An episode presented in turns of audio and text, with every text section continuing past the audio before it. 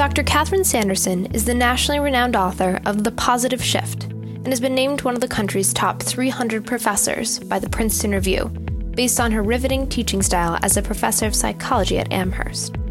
During our recent Ivy Masterclass with Dr. Sanderson, we'll draw from psychology, neuroscience, and medicine. Dr. Sanderson will enable us to explore science of thought and teach us how to shift our mindset today in order to improve our long term psychological and physical health.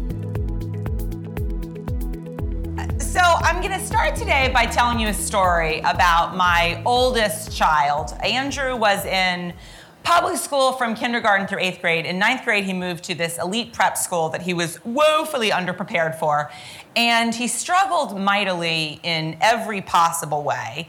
And midway through his first trimester, he received a warning grade of 50 in Spanish. Um, this is a school that uses the traditional 1 to 100 grading scale, so 50 was really not good. Uh, so uh, we went in, my husband and Andrew and the guidance counselor and the Spanish teacher, and we all sat and we're like, what should we do? And all the adults were like, he has to drop the Spanish. And, and everybody's like, yes, yes, that, that's gonna have to happen. And Andrew goes, but I love the Spanish. And I said, yeah, but you suck at it. And, um, and they're going to toss you, you know. And, and he was like, no, no, no, but I love it.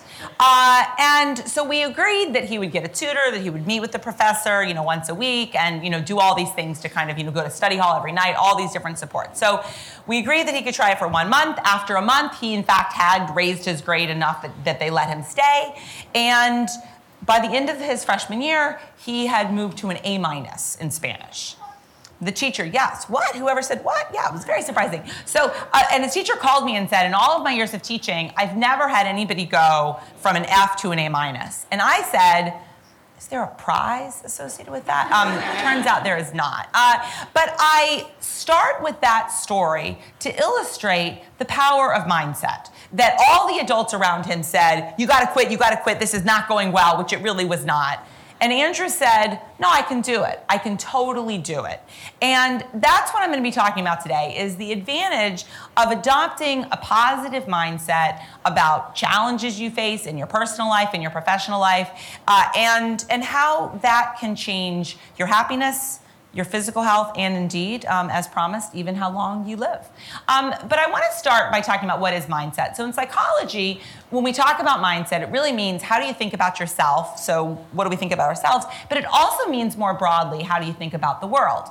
So, personality matters. People vary sort of naturally. Um, who's heard about the marshmallow study? Raise your hand. Okay, a bunch of people. If you haven't heard about it, it's fine. I'm going to talk about it. So this was a classic study that was done in like 1970 uh, at Stanford. And they brought in little kids, so two, three-year-old kids, and they said, um, you can have a couple marshmallows right now, or if you can wait 10, 15 minutes, we will bring you back an entire bowl of marshmallows. Then the researcher walked out of the room. Of course, it's a psychology study, so they're watching the kid through a one-way mirror. The researcher walks out. Guess what some kids do? Well, immediately. The study's over like one second, you know, over. Other kids do something remarkable. They look at the ceiling, they look at their fingers, they look at their feet, they turn away, um, and they wait and wait and wait. And in fact, the researcher then brings them an entire bowl of marshmallows. So that's moderately interesting that you see this like huge variation in terms of how long kids can delay. But what's even more important is they followed up these kids every five years since they did the study in 1970.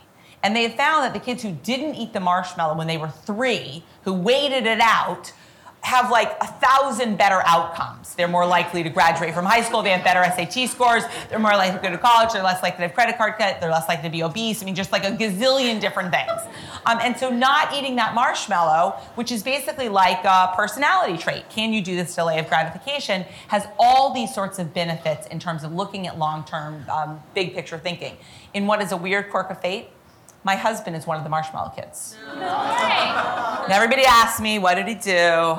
He doesn't remember what we did last week, and there's no chance he remembers. But, um, but he watches a lot of SportsCenter, so that bodes poorly, right? Um, uh, the environment that you're in matters. So our mindset is also shaped by the environment, the situation that we are in, in lots of distinct ways. Um, anybody here um, ever eaten when they're not hungry? Ah, there we go. Um, so one of the best ways, maybe some of you have had the pleasure of working as a waiter or waitress, one of the best ways of getting people to order dessert, what is it? Yeah, present it, the dessert tray, the physical dessert tray. You know, again, the description of it, it's whatever, but if you see the actual dessert tray, that's an example. Again, subtle environmental features matter, um, and cultural stereotypes matter. So we also learn about mindset from the cultural stereotypes that we have in our world. So here's a classic one that we've all heard of. Um, older people are feeble and absent-minded. So that's, you know, everywhere in our society that, you know, aging is associated with these negative outcomes. And that means that we interpret things in light of these stereotypes about aging. Uh, this point was really brought home to me a few years ago. I was, I live in Massachusetts. I was scheduled to give a talk in New Jersey one Friday morning. I'd had a very busy day on Thursday, you know, meetings and teaching, you know, et cetera. I went home, packed, had dinner with my family, finally got in the car at 9 p.m. It's a four hour drive, so that was later than I should have left, but that's when I got in the car. But because I was leaving at nine, I drove wearing what I was gonna sleep in. So I wore like a ratty t shirt and like sweatpants and you know, running shoes, whatever. At 11 o'clock, I'm on the Tappan Zee Bridge, and my husband calls me and says, um, Do you know that your suitcase is on the bed? I was like, No, no, I did not know that. Um, uh, could you please call and figure out what's open in Princeton, you know, before 9 a.m. when my talk was? And so he's like, yeah, yeah, I'll be right on that. I'll call you right back. So he calls me back, um, and guess what the answer is? Nothing. Oh, no, there is something. Walmart. Walmart, yes. Not Target, don't get optimistic. Yeah, um, Walmart. Uh, so I check in the hotel, I get a wake up call for 7 a.m. I drive, you know, wearing my sweatpants to the local Walmart where I buy an outfit. It's not what I'm wearing today, uh, from the Miley Cyrus collection, as it turns out. And um, so I, you know, I give my talk, and you know, at, at lunch, I sort of confess to people around me like what a horrible morning I'd had, and everybody's like, ah, you know, that's a funny absent-minded professor, whatever. But if I had been like, um, if I'd been 60 or 70, people would have been like, she's losing her mind. It's the dementia setting in. Right? Um, you know, so I'm a college professor. All the time, students leave stuff in my office. You know, keys, umbrellas, wallets, phones. You know, all the time. I'm never like, it's the dementia setting in. Again, because it doesn't fit our cultural stereotype. So those are all examples of how um, mindset matters. And I'm going to be talking today um, specifically about how mindset influences what we eat, our health, um, and in fact, aging and longevity. Um, and then I'm going to turn to a topic near and dear to all of us: stress. And one of the major ways that mindset matters is in terms of how we think about stress. Um, so, starting off with mindset influences eating. Overwhelmingly, um, mindset influences eating in lots of distinct ways. In one very clever study, researchers brought in people and they randomly assigned them to one of two conditions. Uh, in the one of the conditions, they said it's as much soup as you can have, and there are these bowls of soup. And every time you finish a bowl, just raise your hand, and we'll bring you in, you know, another bowl of soup. And they always have the people come in hungry, so they say don't eat for four hours, you know, before you've come in. The other group of people were also told you can have as much soup as you want, but in this condition, there was a bowl of soup on the table, and there was a hole in the bottom of the soup and a giant tube that attached to a gigantic vat of soup underneath the table. So every time you ate soup, the bowl refilled. You could never actually finish the bowl. So you keep eating and eating and eating, and it's just refilling and refilling and refilling. So everybody is told eat as much or as little as you want. But here's the reality. In one condition, every time you finish eating, you have to identify what you've done. In the other condition, you, have never actually finished a bowl, right? You just keep eating and eating and eating. And what they find is that if you don't know how many bowls you're eating, you eat far more because you're unaware of that process of eating. That's an example about how mindset influences what we eat. It's not just are we hungry, it's also this perception of how much are we consuming. When those cues are obvious, we actually eat less than when the cues are not obvious. Um, another example, portion size. Um, and portion size has been illustrated in tons and tons of different studies. If you give somebody a giant vat of popcorn, um, they eat far more than if they if you have a small uh, bucket of popcorn, even when they're told you can refill it as many times as you want. In these studies, what's particularly remarkable is they've created settings where you actually come in and watch a movie during the study. So it's like a very sort of natural thing. You're literally in a movie theater.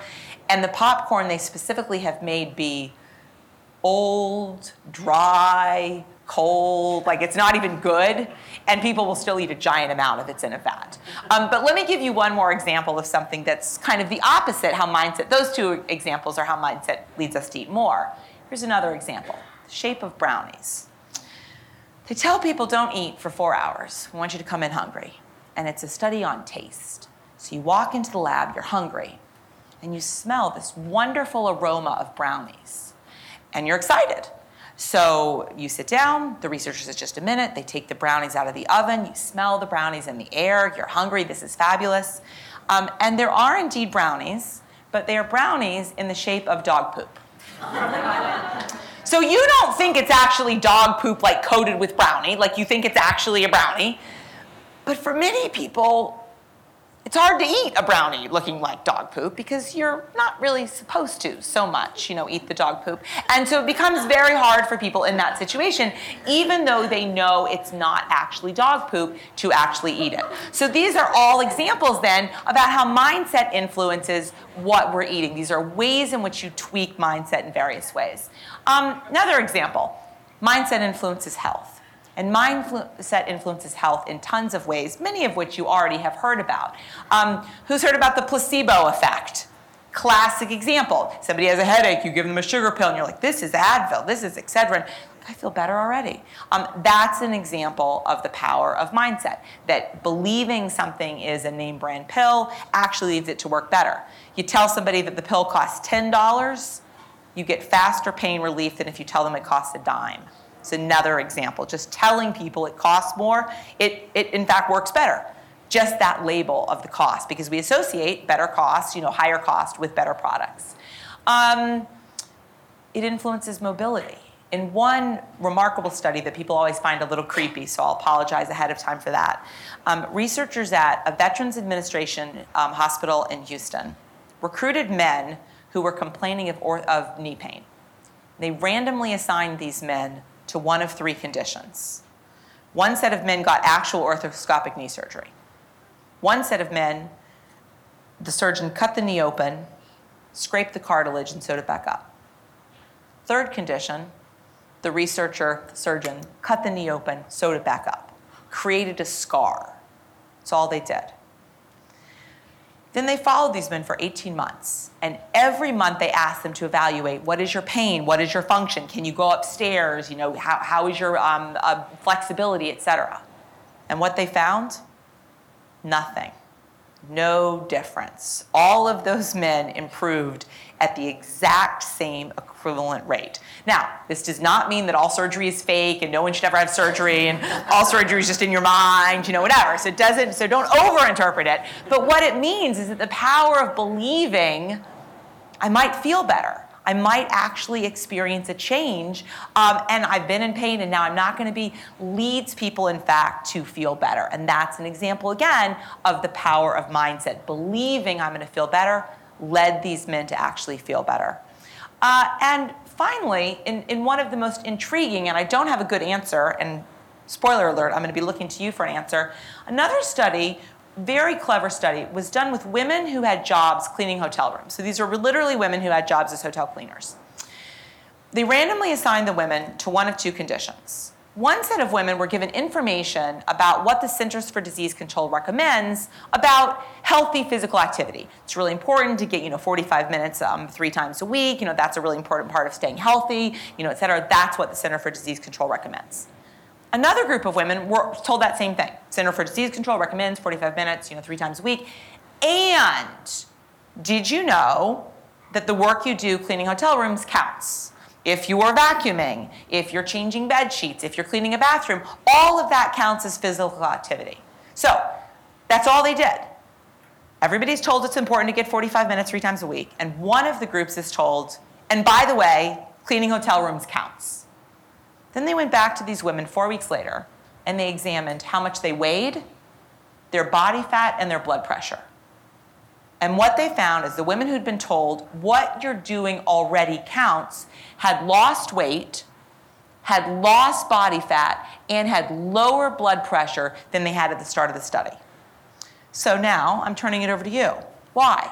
Who has a theory? And we don't know. Like this is like this is a legitimate like there is no right answer what's the explanation for why being told what you're doing counts may in fact have changed people's bodies in really important ways? Theories. Who has a theory about what happened? Yeah. If you think you used to work out in addition to your job, maybe that causes stress of like, when am I going to do it? How am I going to fit it into that? That raises cortisol levels, which raises, you know, the amount of fat in your body. And... Sure. Okay, good. So these are women who probably don't have a lot of extra time, probably don't have a lot of extra money, you know, join a gym or, you know, fit the time in, et cetera. So being told, hey, you need to do this is really stressful.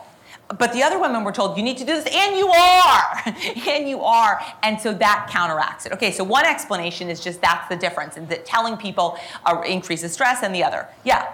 I feel like there's, you know, there's a, a mind-muscle connection. Mhm. Um, so, you know, I think I, I'm someone who's personally into fitness. Mhm. Whenever I'm training with a trainer or training with a group of people, I always really notice a difference if Mhm. my mind is elsewhere and I'm not really focused or Mhm. I'm not really thinking about what I'm doing is Mhm. good for me. Um, I don't feel like I get as good of a workout, and I don't feel as good after that workout. So I think if you actually maybe measured my, I don't know, my heart rate, or like you had some type of quantifiable measure that you tested after these two types of workouts where my mindset was different, you Mhm. could definitely see a difference. So maybe the women who are told this were more vigorous. Maybe they vacuumed more vigorously. Maybe they really, you know, um, tried to do things that were more intentional, right? I mean, that that's a distinct possibility. Um, yeah. Maybe because you think you worked out, or quote unquote worked out, maybe you're more careful when you're gonna eat a burger. You're like, hey, Right, right. So I, hey, you know what? I already worked out. I really need to be mindful because you know this is what I'm doing. It's my new thing. And so maybe it led them to make other changes, right? Maybe it led them to say, I'm going to be careful what I eat. I'm going to take the stairs instead of the elevator. So maybe these women were like, there is hope. You know, I, I was stressed. I couldn't fit the time in. Now I've done it, and it's going to lead me to think about other things I do in my life in different ways. Anyone else have a have a thought about differences? So those are all great explanations, and I wish I had the answer. Um, but these are the kinds of things that they're now tackling to try to see what are the explanations for why this mind-body association uh, is so beneficial in all these ways. But what's really most important um, is that when we look at the data on the impact of mindset on aging and longevity, it's extraordinarily profound. I'm going to give you a few examples. Um, if you have older adults come in and read an article saying, natural brain degeneration occurs with age. It's very natural to have some memory loss. Um, and other people read an article about how when you're older, if you've learned more things, you've acquired more wisdom, and that actually stays with you. You might think that wouldn't be true, but older people perform just as well. Reading one of those two articles changes how people score on a memory test. If you tell people you're going to do well, they do better. If you tell older adults you're not going to do so well, you know your brain is degenerating. You in fact don't. Um, very clever study done actually at NYU, brought in college students, had them complete a task on a computer. Unbeknownst to the students, while they were completing the task, words flashed at a subliminal level, so below the level of consciousness.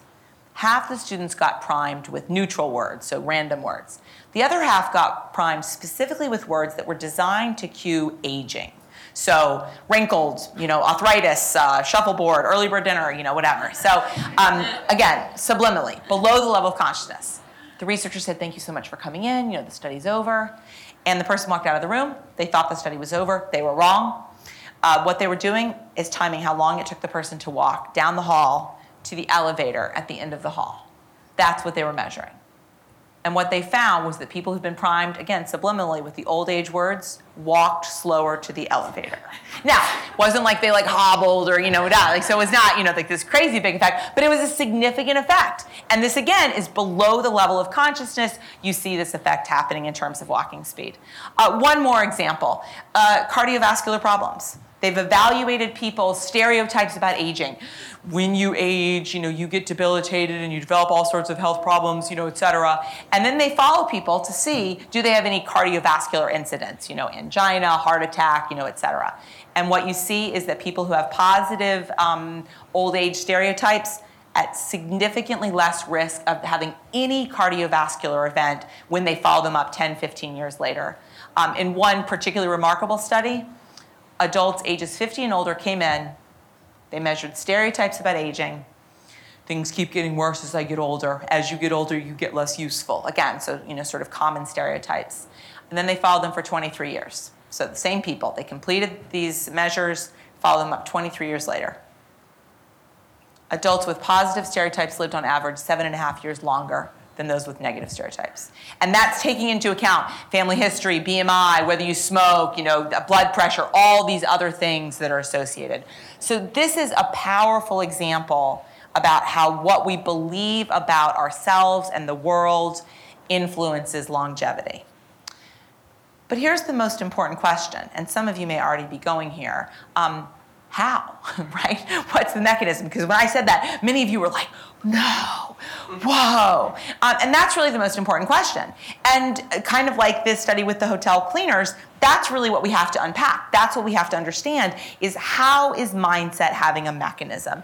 And so let me give you a few examples. One possibility is that it gives people a greater sense of personal control. I can do something about that. So, your example of um, exercising more deliberately in a more mindful sort of way. So, that's a sense of perceived control. I can do this. And so, it may be that people who are having adopting positive stereotypes about aging have a sense of, I can control this aging process, and that's beneficial. Uh, in one study, done a number of years ago uh, at a nursing home, researchers went into a nursing home, so again, you know, all older people, and by floor, they assigned the residents of the nursing home to one of two conditions. One set of people, they said, we really want to inspire, you know, better life in the nursing home. So we're going to give each of you a plant, and don't worry, the nurse is going to take care of it. And um, we're going to do a movie night. Here's a list of movies, and it's going to be on Wednesdays. And we're going to do a game night, and here's a list of games, and that's going to be on Thursday night. So they gave them all of these extra perks: plants, movies, game nights. But the nursing home staff set it all up. It was all set up. And the other condition, they said, we want to increase life um, in the nursing home, we want to make it better. So we have a bunch of plants. If you want a plant for your room, come and pick up the plant you want. And by the way, you have to take care of it. We're not taking care of it. Um, we're going to do a movie night. Write down the movies that you'd like to see and which night would you like them to be. We're going to do a game night which game nights would you like to have and which night of the week? So everybody got plans, games, movies, but half of the people got to control it. And half the people it was foisted upon them. Then they looked at death rates in this nursing home 18 months later. Now, it's a nursing home, people die, right? I mean, that's not shocking. Um, overall, the death rate in the nursing home was 25% of people had died 18 months later. People who were in the we're giving you all this stuff, 30% had died. Now, that doesn't mean that they died at a faster rate. That was not a significantly significant difference. So 25 versus 30. But people who had been told, you choose the plant, you choose the game night, etc., 15% had died. And that's a substantial decrease. So there's an example of giving people perceived control, maybe an especially beneficial part of, again, adopting a positive mindset. Um, better health habits. Um, so I think your idea before about the, the um, maybe you think about eating a burger, right? That example. This is a similar idea. So maybe it's that people who have this positive mindset are like, you know what? Aging, I'm going to continue to be strong and vibrant, et cetera. So I'm not going to smoke. I'm not going to do other things that, in fact, um, might be bad for my life. And then finally, lower physiological reaction to stress. And that was your point, right? That again, having the sense of stress. So you guys did a wonderful job of picking out these different elements. So another possibility is that having a positive mindset lowers your physiological reactivity in terms of stressful events. And that's true if you look at neurological levels. So, if you look at brain patterns of brain activation related to stress, it's also true if you look at things like blood pressure, cortisol levels, et cetera. And so, reducing the experience of stress has lots of beneficial effects in terms of physical well being, in terms of psychological well being. And that brings me to, I think, the most important thing that I'm going to talk about, and that is how we think about stress, which of course is all around us, has a tremendous impact on our psychological well being and our physical well being. Uh, that throughout uh, society, there's an assumption that stress is very negative, that stress is bad for you, stress is debilitating, and stress has all of these negative effects. Um, so, this is sort of a common example. The effects of stress are negative and should be avoided. But here's the power we can actually tweak our stress mindset to think about stress in a more positive way. Experiencing stress facilitates my learning and growth. I'm being pushed to do new things. I'm growing, I'm being challenged, I'm being pushed, I'm learning new and different things. That's an example of adopting a positive mindset looking at stress. Another example, experiencing stress depletes my health and vitality. You know, I'm, I'm overwhelmed by stressful experiences, it's so bad for you, etc. Or you can think experiencing stress enhances my performance and productivity. I am alive, alert, energized, and active under conditions in which I'm being pushed in a certain way. And these are examples of things that are all within our own control. Now, some people in the room, some people in the world, do some of these more naturally than others. There are people who are more negative in their thoughts, there are people more positive in their thoughts. But here's the key no matter where you start in terms of thinking about a stress mindset, you can get better. You can learn to adopt more positive ways. And we're going to do a little exercise in a minute to give you a sense of that. So, I wanted to talk finally about the role of perception. And I'm going to tell you a few stories of things that happened in my life, but I want you to be thinking about ways in which you can adopt a more positive mindset about stress if it's not something that comes naturally to you already. Uh, so, when I was shortly after graduating from college, I was dating this guy. We were living in Atlanta, and we had plans one weekend to go and have a picnic. So we'd you know gone to the store, we'd purchased food, we were in his car. This was a long time ago, and there were no cell phones. That's an important part of the story. I know that's very hard to wrap your mind around, but there were no cell phones. Uh, so about five minutes um, outside of town on this very busy interstate, uh, his car gets a flat tire. So he pulls to the side of the road, and I'm in the passenger seat, freaking out. Oh my God, it's gonna be really expensive, and we're gonna have to get the car towed, and I'm gonna have to stay alone with the car while he goes and gets a tow truck, and like this is just terrible, and like I am like spiraling out of control. And my boyfriend turns to me and he's like, just gonna change the tire. It'll be like 10 minutes. I was like, what? And he gets out of the car, he takes the jack out of the trunk, and the car goes up, and the tire goes off, and the tire goes on, and, and it was like 10 minutes. And I got back in the car and I was like, well, I did not see that as possible. Um, and again, so for me, it was this is a disaster, this is terrible. And for him, it was like 10 minutes. That's an example. Same experience, different people see it in different ways. Uh, another example, my um, oldest child, the Spanish scholar, uh, when he was in like um, second or third grade, he had this dear, sweet teacher, um, Miss Sauter. She was like 22 years old. And uh, she was very nice. But so I go in to see her for parent teacher conference. And she says, I'm so glad that you came in because I'm really worried about Andrew. And I said, okay, well, you know, what are you worried about? And she says, I'm worried that he has OCD, obsessive compulsive disorder. So I have a PhD in psychology. Um, also, I live with Andrew. And, um, and at this time, it's like his room looks like a bomb hit it. It's like he doesn't use the hamper. It's like 50 50 if he flushed the toilet. So um, when she's like, I think he has OCD, I'm pretty much like, don't get my hopes up, right? I mean, like, seriously. So I'm like, and, and, and why do you think he has OCD? And she goes, I'll tell you why. Throughout the entire day, he gets up out of his chair, he walks across the room, and he sharpens his pencil. And he does this throughout the entire day. And I think he can't function unless he has a very sharp point on his pencil. So I get home and I'm like, Andrew, what the hell are you doing with the pencil sharpener? Um, and now guesses. And there are two things that people always guess. They're both good guesses. One is right and one is wrong, but they're both good guesses. What's he doing with the pencil partner? Guesses. Yes, he's totally bored. He's an eight year old boy. He's going bonkers. He's totally bored. And he's learned if you break the pencil lead, you get to walk in a socially acceptable way. Um, and that's what he's done. Guess what the other thing is people guess? Men often guess this one. There's a girl. There's a cute girl. That's the other one. So the men are often like, there's a cute girl by the pencil sharpener. That's the other, yeah. So, and that's also a good guess, but that's it. But, but those are the two guesses. And so, yes. All right, but so there's another example again about, you know, for Miss Sauter, this was OCD. For Andrew, he's taken actually a very stressful situation and he's found a way that he can walk. Um, third example. Uh, my middle child, Robert, is a total introvert. He's you know, the kind of person who invites two kids to his birthday party. He's you know quiet, um, you know very introverted. So when he was heading to school, I think he was in like fourth or fifth grade. It was the day of the standardized testing, so the MCAS test um, in Massachusetts. And who here has heard about the massive stress and anxiety that kids face with the standardized testing, right? I mean, we've all heard about it. So he was heading off to school, and I was really worried about, you know, how he was going to feel. And so we sat at breakfast, and I said, "Listen, you know, I I know that um, this is a really stressful day. You have to remember they're testing the school, they're testing your teacher, they're not testing you. I know it's going to be a really hard day, and just try to take some deep breaths, you know, and and it'll be over." And he looks up at me and he goes, "Standardized testing day is my favorite day all year." I was like, "Well, good, good. Well, have a good day." And may I ask why? And he said, It's so quiet. everybody just sits and fills in the bubbles. And you don't have to read aloud. You don't have to work with a partner. it's, it's totally relaxing. I love standardized testing. I was like, well, you go and you have a good day.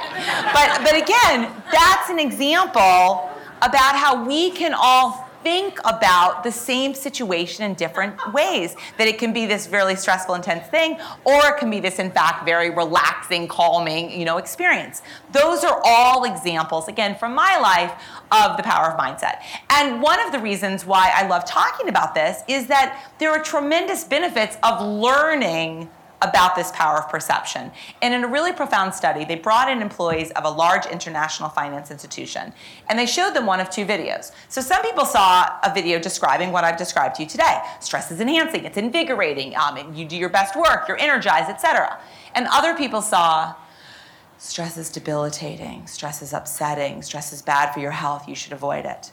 Then they followed up with these people later on, and what they found was that employees who saw the stress is enhancing video showed fewer symptoms of anxiety and depression and better work performance. So, learning to change your mindset about stress led to substantial benefits in terms of psychological well being and in terms of physical health and in terms of work productivity. So, across every dimension, learning that you can think about stress in a more positive, enhancing way was beneficial.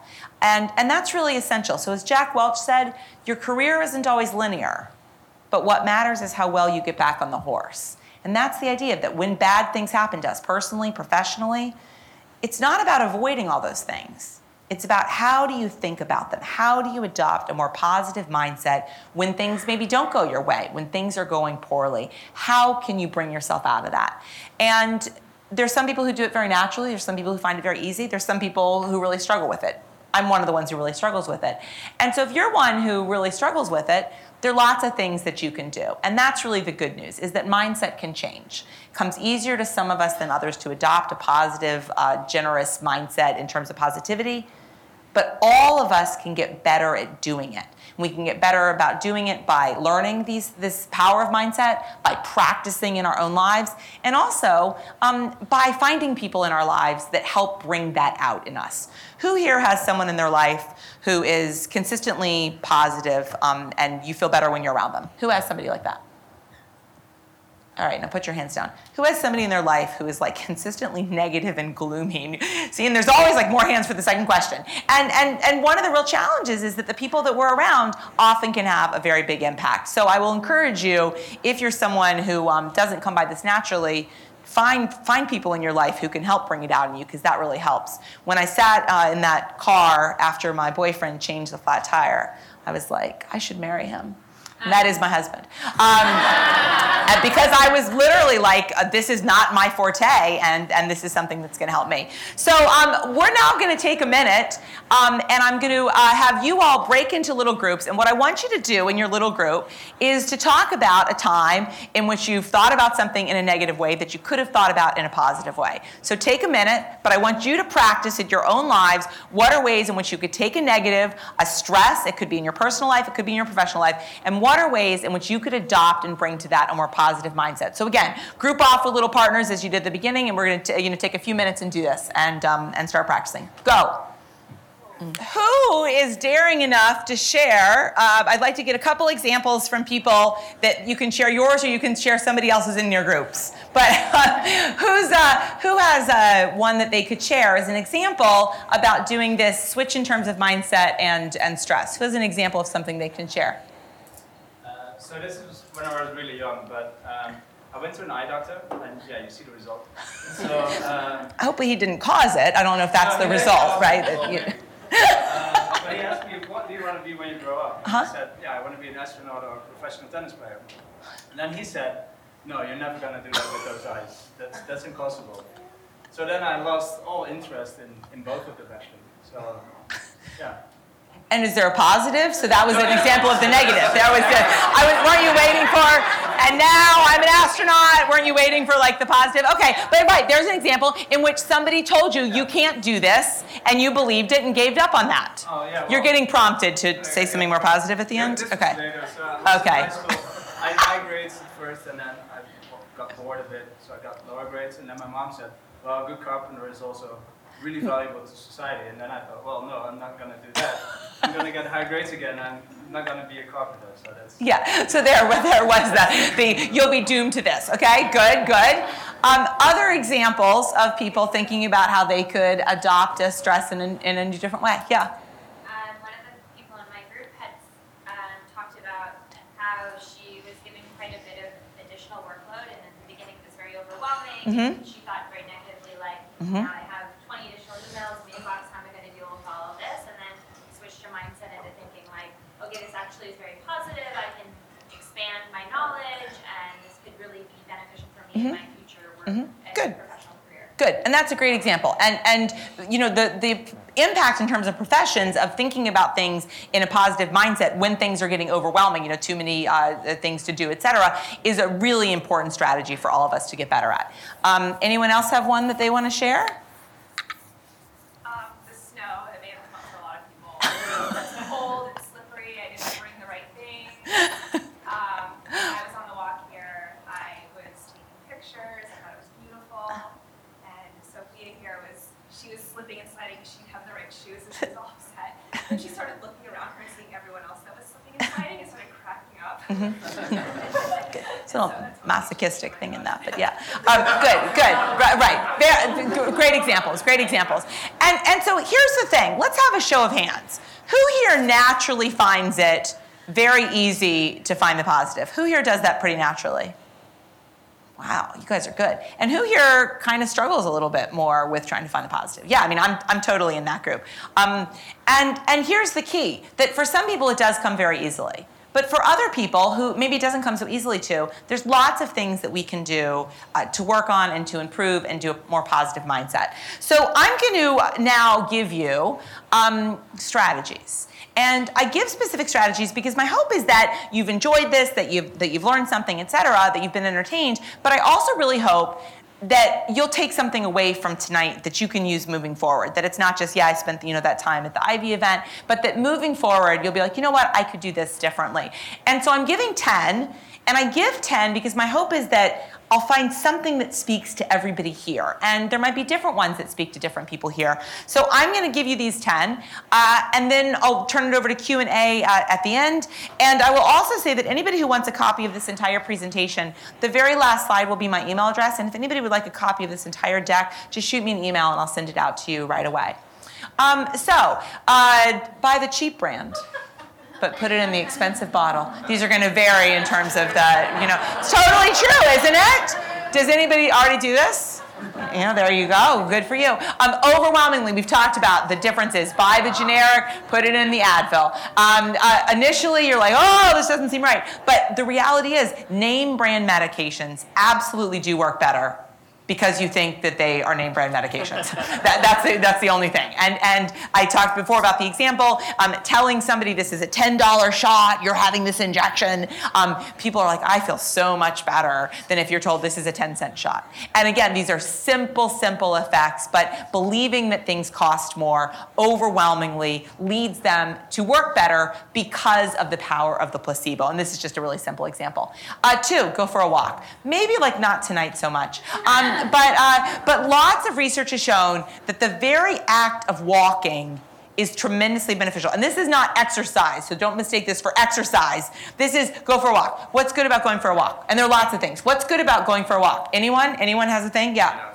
You get outside. So one, if you walk outside in nature, it's tremendously beneficial. They've actually done studies where they have people walk outside in nature and then other people like walk along a corridor inside. Walking outside is significantly better. Okay, so um, you get outside, you expose to nature. What else is good? Yeah. Helps you clear your mind. Has anybody had a time which they were feeling like anxious, worried, whatever? You go outside and you you come back and it's gone, right? So it's good for psychological well-being Blood gets the blood flowing. gets the blood flowing. It's very good for you cardiovascularly. So people are like, oh, I've got to go to the gym or whatever. Just walking is tremendously beneficial. Um, anyone else have something? Disruption. Of your routine. Oh yeah, yeah, right. So it changes things up. So it changes things up so that you're in a rut. You know, stand up, uh, get outside. Um, one more thing it does for people: creativity. There is lots of evidence that creativity is enhanced by the simple act of walking. Um, I love this quote, which I think is, you know, sort of illustrates this. So, methinks that the moment my legs begin to move, my thoughts begin to flow. Research has shown that if you bring people in and you have to say, think about different creative things you could do, and some people sit at a desk, and other people are told, think about it while you walk Think about it while you walk. The people who are physically engaging in the act of walking are actually doing better. Um, and so these are, again, simple examples that walking is good, as people identified here psychologically, physically, getting out of your rut, creativity, spending time in nature, that all of those things are really beneficial. Uh, three, hug someone. Now, this is like the Me Too movement. This gets a little scary, but um, so this means like with consent. This is like a with consent kind of a hug. Um, and so, um, overwhelmingly, uh, research shows that when you hug someone, it leads to better physical health. In one study, they brought in people, they measured how often you get hugged. So they said, you know, do you get hugged every day or, you know, once a week or, you know, whatever. And then, with the people's permission, they inserted a cold virus in their nostril. Not like Ebola, like a cold virus, like not, you know. Um, a cold virus in their nostrils. Then they followed them for four weeks.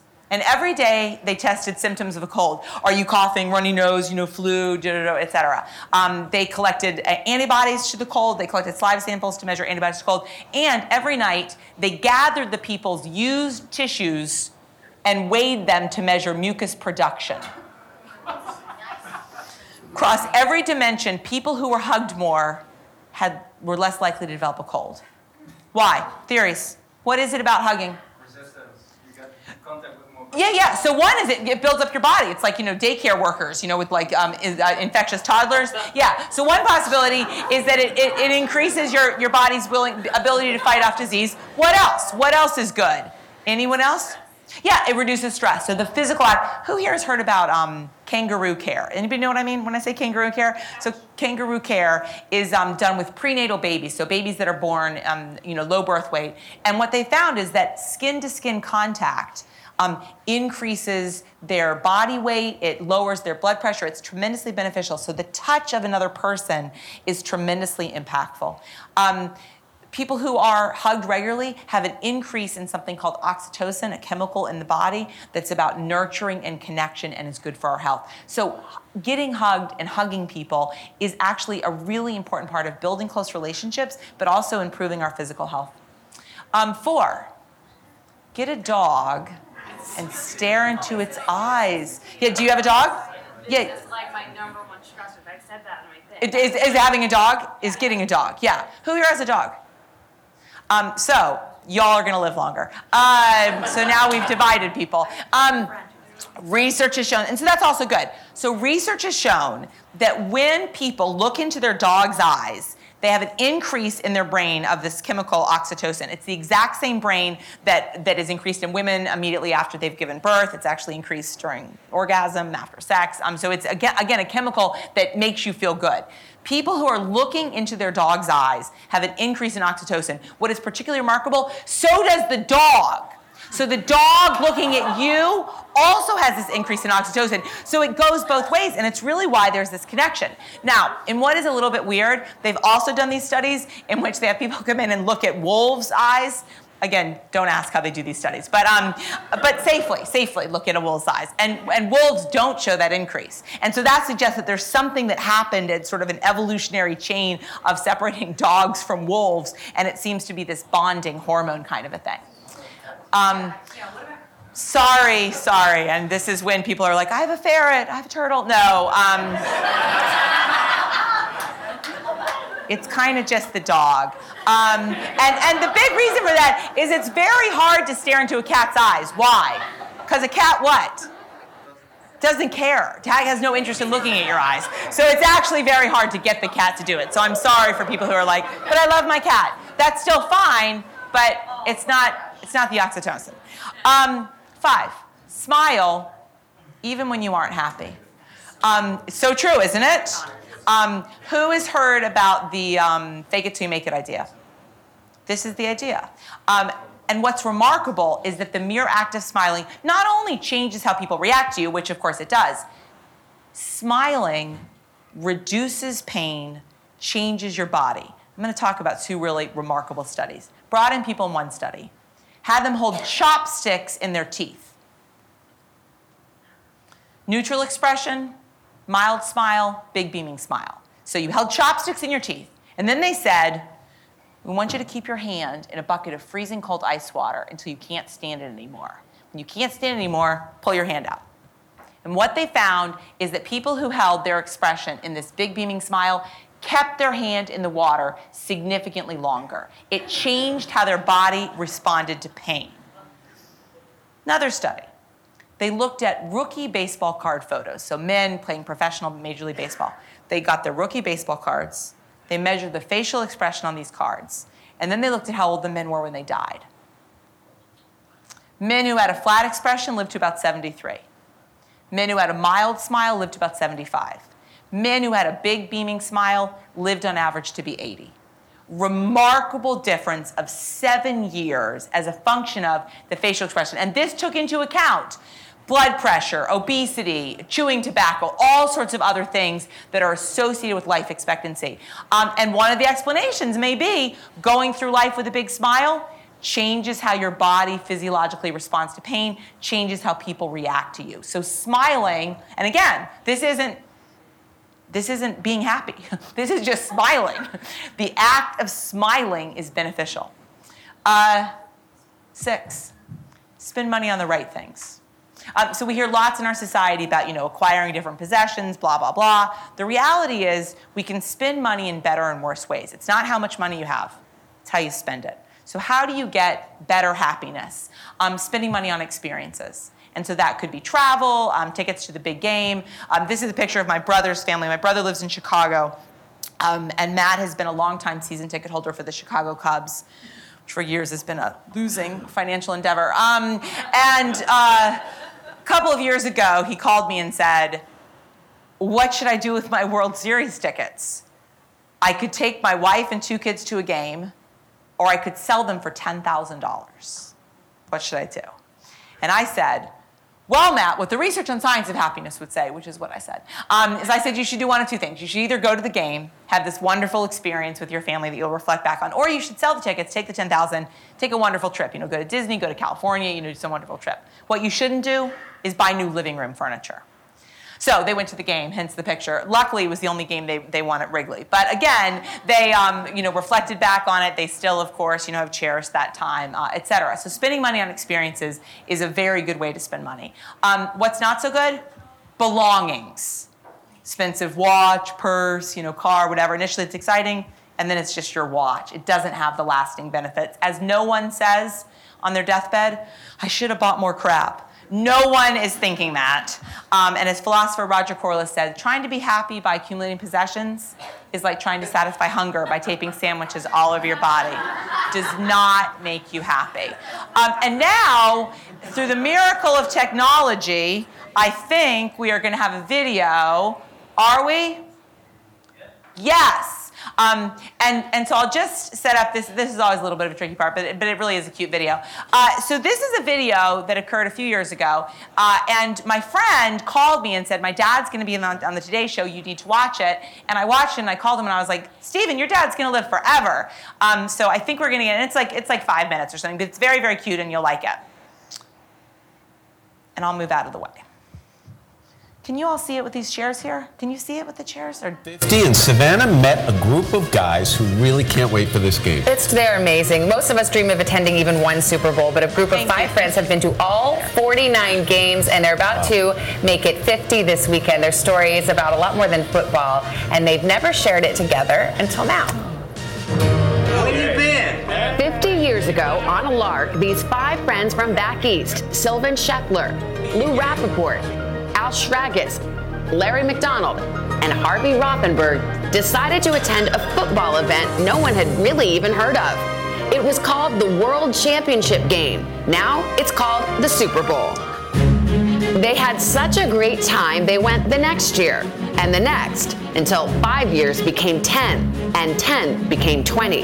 It would go on to be a lifelong tradition, going back to the Super Bowl every single year. Eventually calling their posse the Super Bowl Five. Why do you think this group clicked? Everyone here is a family man.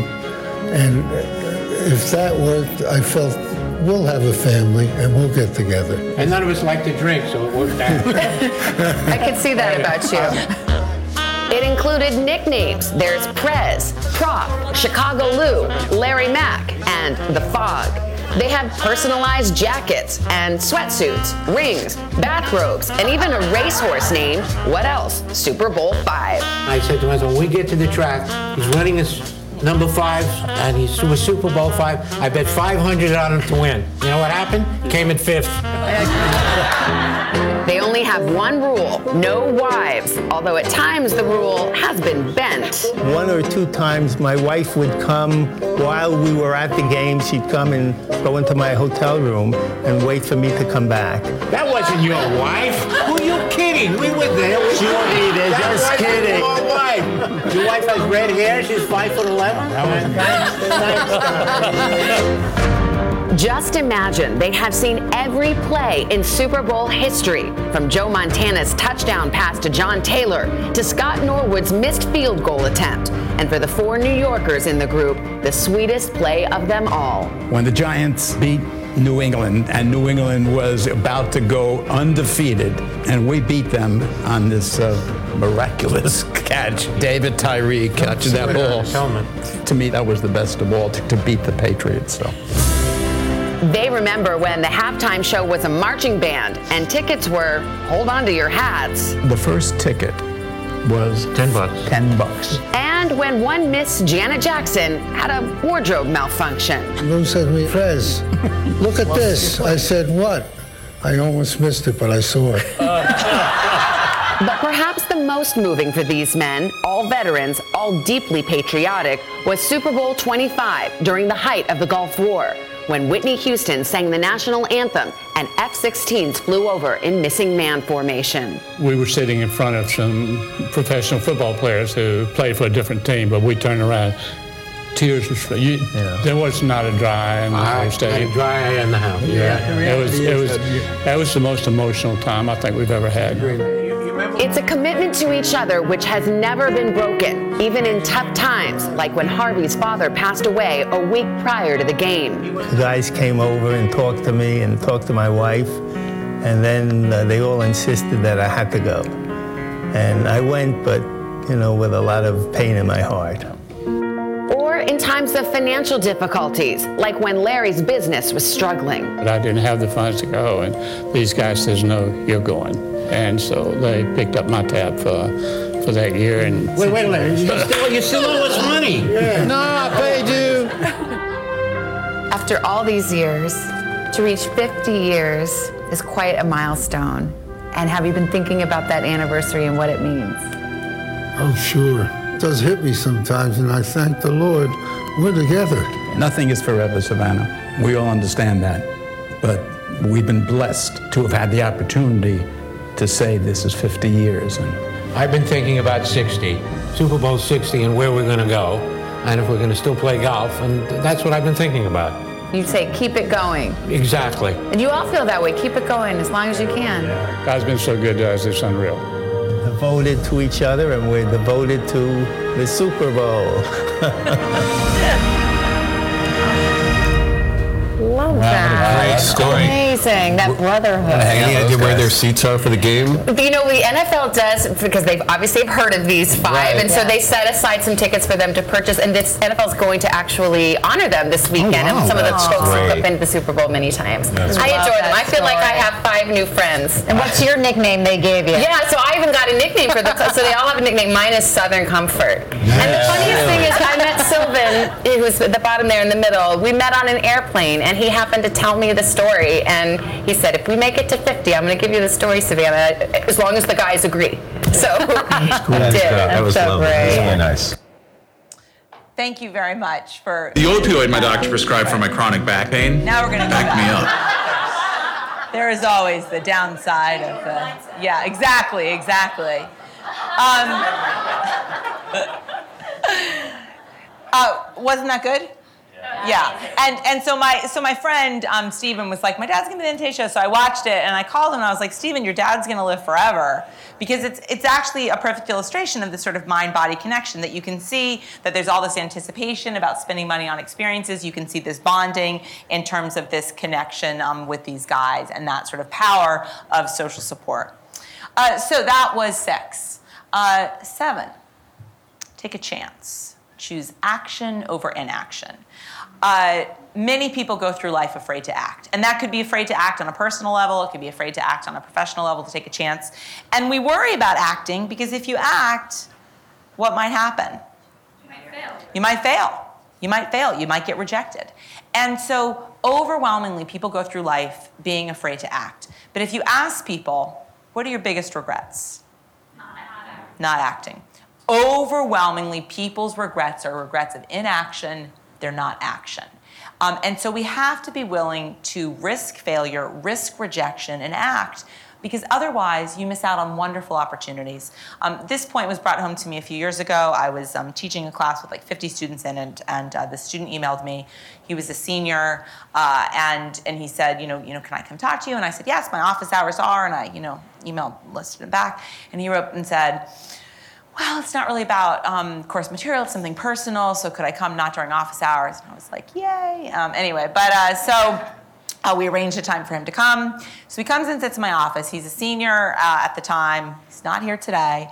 Uh, he's on the football team. He's an econ major. He actually had a job lined up in New York City, and this was April of his senior year. So he comes in, he sits down, he's wearing a hat, and and I'm like, yeah, you know what? What seems to be the issue? And he goes, well, it's about this girl. And I was like, yay. Uh, I'm like, okay. I'm like, you know, and what's the, what's the problem? And he goes, well, where should I start? I really should start with um, when we first met, which was freshman orientation. And he then tells me what I believe was about every single moment they had spent together for three and a half years um, in a lot of detail. So uh, it was, you know, yeah, and this party and the roommate and this music and the scarf and the next night and then dancing and, and then the next morning and then. And then it was fall break freshman year. And then there was this and then, you know, whatever. And it was going on and on and on. It was, you know, there was a Thanksgiving and she went to Madrid and there was a summer and a spring break. And again, every single moment they'd spent together for three and a half years. So the whole time he's talking, I'm going like, what's going to be the problem? And so first of all, I was like, um, oh, it's a date rape scare, which it was not, but definitely could have been.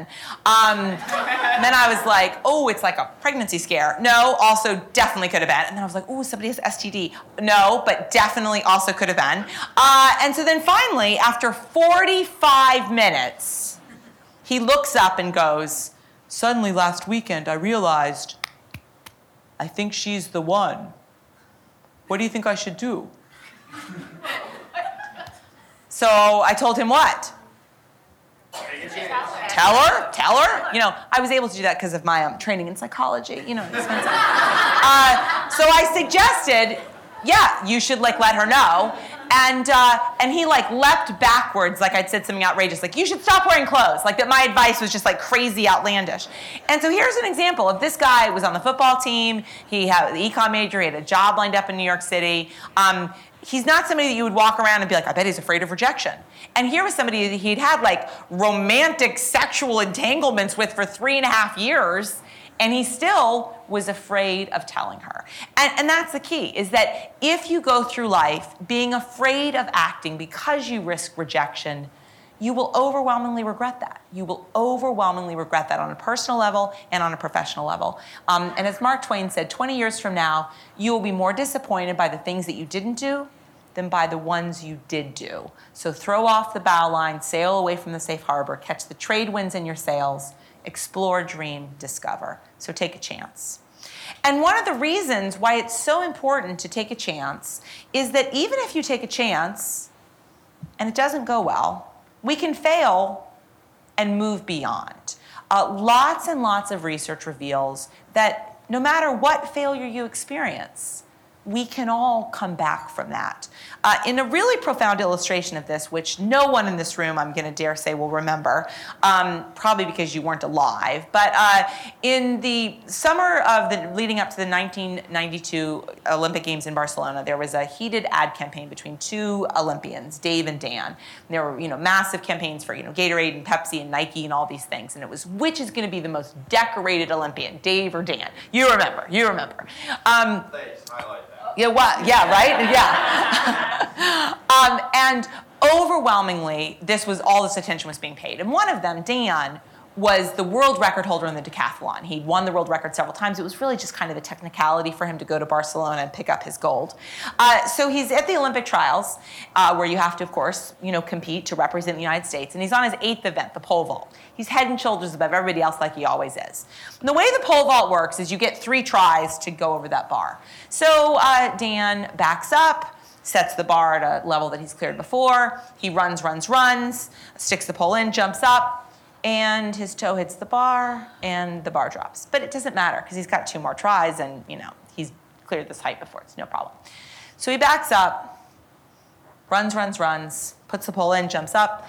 His foot again touches the bar, the bar drops. But again, it's fine because he's cleared this height. He's the world record holder. He's gonna be able to go get that gold medal. He just has to clear this bar. He's head and shoulders above everybody else. So in his third and final time, he backs up, runs, runs, runs, sticks the pole in, jumps up. His foot again touches the bar, the bar drops, and he's disqualified. He's not going to Barcelona. He can't go represent the United States. And it was like the biggest debacle in Olympic trial history. They had to pull the ads. You know, again, it was this like nightmare of this person's not going. So major failure, and failure that played out on national television. Uh, four years later, 96 Summer Games in Atlanta, Dan competes again, goes to Olympic trials, succeeds, goes to Atlanta, wins the gold medal. And a reporter came up to him afterwards and said, How did you manage to come back from like the most colossal choke in Olympic history four years ago? What in the world did you do? And he says, I'll tell you what I did. For the last four years, every morning I got up, I got out of bed, and I took my VHS tape. If you Google that, you'll find out what it is. Um, and I put it in my VCR. That'll come up when you Google VHS. And, uh, and I watched myself choke the games. And the first day it was horrible. And the 10th day it was horrible. And the 50th day it was pretty bad. The 100th day it was still pretty sad. And the 500th day I was over it. I wallowed in it, I owned it, I admitted it, and that let me move beyond it. So most of us are not going to fail on national television. And they're not going to have to pull ad campaigns, and it's not going to be immortalized forever for everybody to see in SportsCenter debacle highlights. Um, we can all come back. And, and that's why we should risk taking a chance because no matter what happens, we have the ability to come back. And even if we fail, there's something powerful in failing. Um, as Teddy Roosevelt said, the credit belongs to those who are actually in the arena, who strive valiantly, who know the great enthusiasms, the great devotions, and spin themselves in a worthy cause, who at best know the triumph of high achievement, and who at worst, if they fail, fail while daring greatly, so that their place shall never be with those cold and timid souls who know neither victory nor defeat. So again, there is value in trying, and even if you fail, there's value. Uh, nine, keep stress in perspective. We talked about that before. You did the exercise. Uh, we all go through life worried about stress. And the challenge is that has lots of negative implications for psychological and physical well being. There's a wonderful book that I don't get royalties on, but I really should because I recommend it all the time. Um, and it's called Why Zebras Don't Get Ulcers. Guess why zebras don't get ulcers? When do zebras show physiological reactivity? Heart beating, fast muscles, tense, rapid breathing. Guess when zebras do it? When being chased by a Yeah, when they're being chased by a lion, when they're about to die. That's when zebras do it. Guess when humans do it? All the time. I've got a lot of emails in my inbox. I'm stuck in traffic. You know, I'm late for my plane. Um, humans do it all the time when it, they're not on the verge of death. And that's why humans have so many stress related illnesses.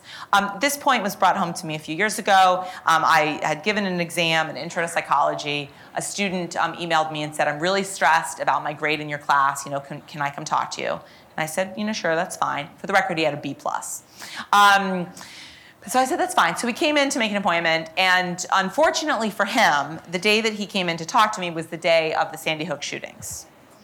And I had a daughter in first grade at the time, and I had spent the entire morning on my computer, like, maybe there's a classroom of kids that are just like really well hidden and they're going to be okay. Maybe they've taken kids to the hospital and they're just not telling the media, so maybe that's going to be okay.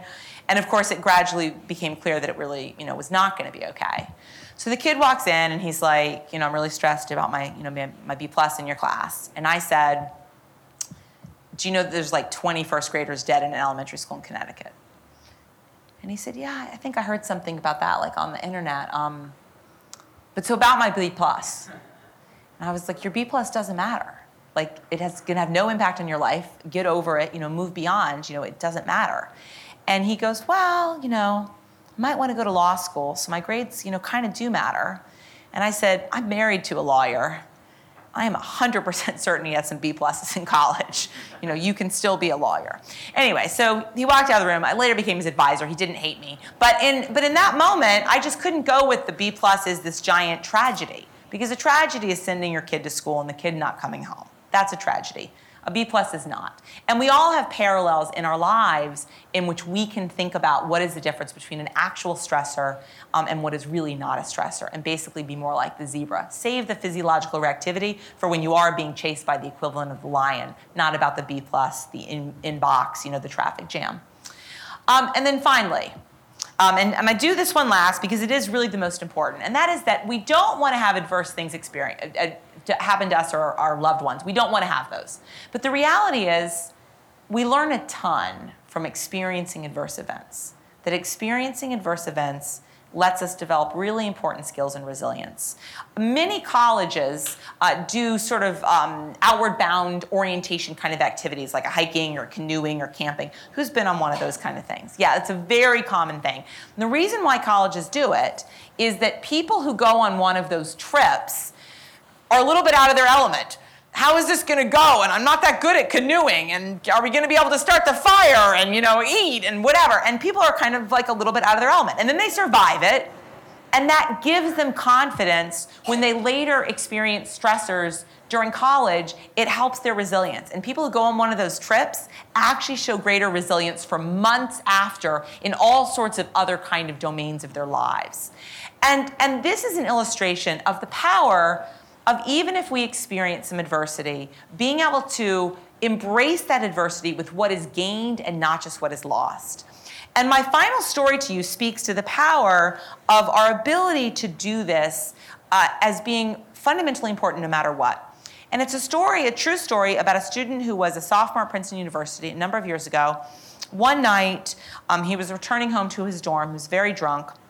It was 3 a.m. He climbed on top of a little train at the edge of the Princeton campus called the Dinky, a little train that actually runs um, kids to an Amtrak train to come to New York City. And he's very drunk. He climbs on top of the train and he grabs the two electric wires. So he's severely electrocuted. He lived. His friend with him called 911, but this is a picture of him today. He lost both of his legs and he lost one of his arms in that experience. He was helicoptered to local hospital, underwent extensive um, physical therapy, plastic surgery, um, eventually returned to Princeton with the help of a, a guide dog that helped him do some tasks. He became pre med. He finished Princeton, applied to medical school, attended medical school, and today is a doctor living and working in San Francisco. So he was interviewed by the Princeton Alumni Magazine a few years ago, and the reporter asked him the question that I imagine we would all ask him if we had the opportunity to meet him if you could go back in time and undo that night and change that event that dramatically influenced your life, your body in fundamental ways, would you go back in time and undo that night? And here's what he said No. Too much good stuff has come out of it. I was not headed towards a career in medicine before the accident, and I don't think I'd be as good a physician if I hadn't had that experience.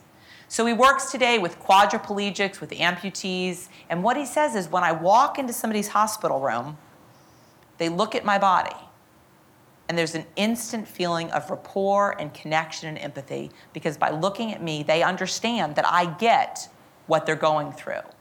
And this experience lets me be a better physician because of it.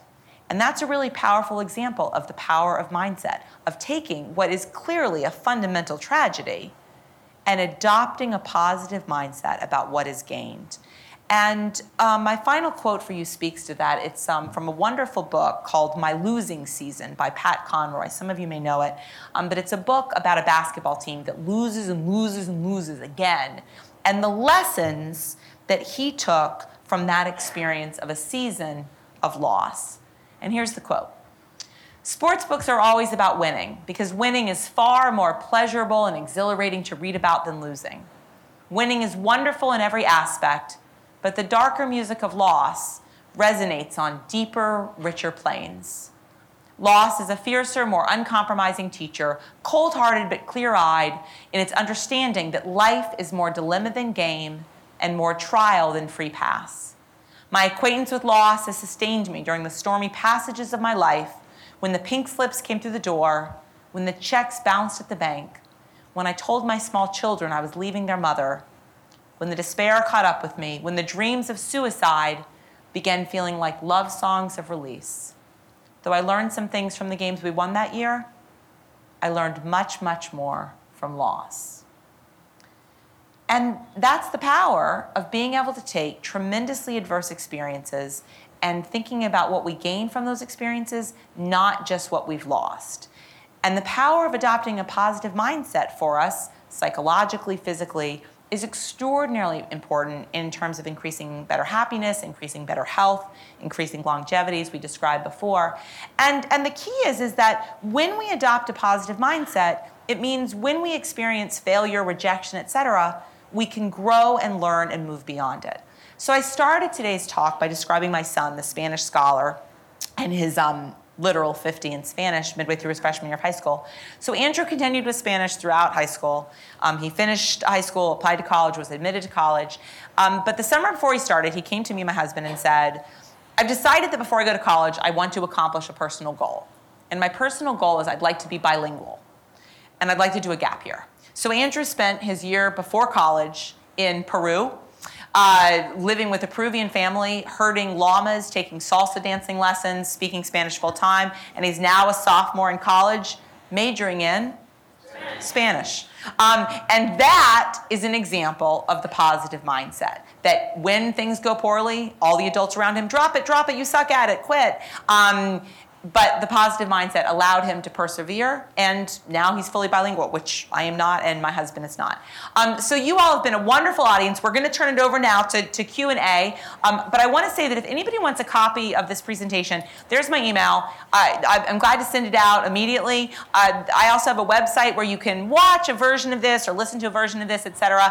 And I do have a new book coming out. Do they have some kind of a coupon or something? There's coupon right on it or something. Yeah. All right. There you go. So there is. Um, uh, so I there, um, and and it's available for pre-order now on Amazon and whatever. It talks about lots of the stuff here that we've talked about today. So um, and I think you get a discount on with. There you go. Okay, fine. Positive. All right. So anyway, so and that is there. So you all have been a lovely audience, and if and if I don't have time to ask your question, or if you have a question that you don't want to ask in this group, it's also totally fine to email me as well um, with a question. Sometimes things will occur to you later, and um, you'll let me know when I've overstayed my welcome. Great. But um, but we'll turn it over to Q and A. Excellent, excellent, and thank you all. You've been a lovely audience. Yeah. Hi, you're awesome. I love this. Oh, thank you. How do you know what percentage of people are tend to be positive versus negative? Is there a head study with research? Well, it's very hard to come up with an exact number because part of it is that people sort of change over time. But what we do know is a couple things. One, we know that people tend to get more positive with age, so that's a good thing that you can all look forward to. We know um, that women tend to be a little bit less happy than men pretty consistently, um, and, and that, that women have higher rates of depression and anxiety than men at all points of the lifespan, with the exception of college, in which men and women are equally depressed. So you can look at that as glass half full or glass half empty, depending on you know whatever. And um, and what's what's particularly interesting though is that one of the things, and this really relates to mindset, is that when bad things happen to women, women tend to wallow and obsess about them and ruminate. Women are like, yeah, you know, they call people, "Ah, and then this happened, and then they call other people, and then this happened, and whatever. And men are like, I'm gonna go play basketball. Let's turn on TV. You know, that men are very good about letting it go. And for a long time, people in the psychology, psychological community were like, men really aren't processing and dealing with things when they're bad. You know, it's really not healthy, and women are really dealing with it. So it turns out what's weird is that wallowing in bad things makes you feel bad. Um, and so it was actually, so there's a fair amount of evidence that, that women kind of need to get out of that negative cycle of rumination in terms of experiencing greater positivity. And, and the, the other key thing is that about half of our happiness is determined by our genes. So that means some people do have a head start, but that means half is not, and that's the part I care about. More questions for me?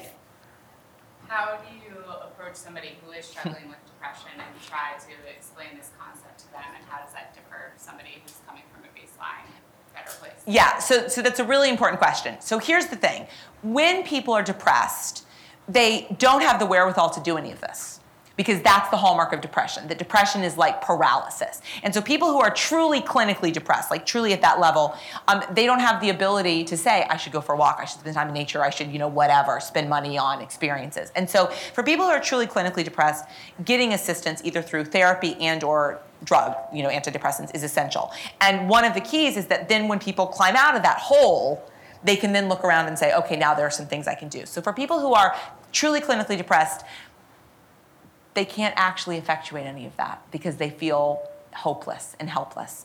Um, and so these strategies are really for, for people who are baseline okay but could be happier, um, or people who are clinically depressed after they've climbed out a little bit. So it's not a solution in terms of alternative to therapy. I think I saw someone over here. Yes.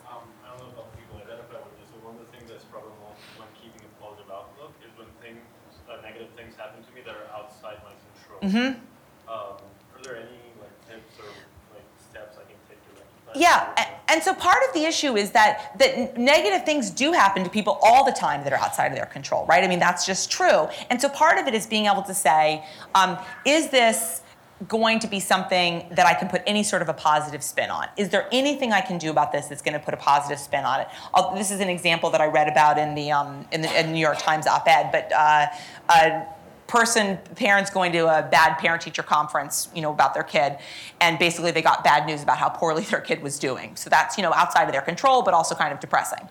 They get in the car and the wife turns to the husband and says well at least we know he's not cheating and so there there's a positive spin on you know that sort of an experience. And so i think part of it is that many times bad things happen to us um, and we don't have the ability to sort of pull ourselves out and say is this really bad? Is this not really bad? I'm going to give you two more examples that i yeah go ahead i'm sorry yeah. Yeah yeah give me a follow-up yeah. Yeah that's it. So I, I have a whole other talk that specifically is on happiness and that's one of the keys is that well let me let's do a show of hands here. Um, who goes to sleep at night thinking about the problems that you're facing in your to-do list and so people often have trouble getting to sleep because of that. And so the gratitude journal is a wonderful thing to do, which is writing down two or three things every day that you're grateful for in your life right now. I'm going to say two other things that I think really speak to that also. One thing is really trying to keep things in perspective. So I gave the example um, of the you know the kid coming to see me about the B plus. I'll tell another part of that story, which is I gave a version of this talk few years ago at a conference in uh, Manhattan at this nice restaurant on Park Avenue for women venture capitalists. So that was the group, okay, women venture capitalists. So I gave this talk, you know, whatever, and people lined up afterwards to ask me questions. So this woman comes up and she goes, you know, I really liked your talk, and it was really good, but um, I kind of have to disagree with that advice you gave that kid about letting the B plus go, that it wouldn't be a big deal. And I was like, what? Like, it was a very weird, it was the first time anybody's ever said that. And I was like, what, what do you mean? And she goes, well, um, because I went to Harvard Law School, and I know that if you, if you want to get into Harvard Law School, you can't have any B pluses. Like, so when you said it wouldn't really matter, that you really weren't, that wasn't really true. And I said, no, I said he could be a lawyer. I didn't say he could go to Harvard. Like I, I, I said, you can be a lawyer. And um, and she said, well, yeah, I know, but I am happier um, having gone to Harvard. So when you told him that you know he was not going to be, um, you know that wasn't really true. And I said, you know what's weird? I'm like, there's actually no evidence suggesting that people who go to Harvard are happier than people who don't. And she looked surprised to hear that. But anyway, so she you know walked away. So there's another woman who was like waiting in line behind her and had heard that entire like interaction. And that woman walks up to me and goes, That woman's an idiot. And like said it like a little bit loudly, like I was like, Oh, they're never gonna invite me back here. Anyway, so um And she goes, Let me tell you about my husband who went to Harvard Law School. And she says, We were living on the Upper East Side of Manhattan. We had two little girls, a two year old and a four year old. He was working in a high powered law firm. And one night, he drove to the George Washington Bridge and he killed himself. And she said, There's nothing about going to Harvard that makes you happy. There's nothing about having a degree from Harvard Law School that protected him from that. And, and, and there's an example of perspective taking, right? That again, that part of it is, you know, what is stress, what is not stress. And I think one of the challenges is that many things happen to us that we think, well, this is just terrible. So I'll give you, I'll give you one more example and then I'll go on. But so I have a son, my middle child is a senior in high school right now. And maybe some of you all remember, you know, the experience and the stress of applying to colleges, you know, senior year, blah, blah, blah application. So Robert is experiencing absolutely no stress. And the reason for that is that he's not that bright and he's not that hard a worker, um, which is okay. We still love him. Uh, but here's, here's Robert's goal in terms of going to college. Robert has two goals. He wants to be somewhere warm and near a Chili's. and if you want to go somewhere warm and near a Chili's, there's like a huge number of schools. Like there's really a lot of schools. And so Robert has taken the whole college admissions thing in a very relaxed way. He plays video games, he hangs out with his friends, he has a girlfriend, whatever, because he's not stressed about it. And it's a wonderful example of how we have a choice about what we do and do not experience as stress. Um, yes. So changing mindset is very hard, and my assumption is that it requires triggers.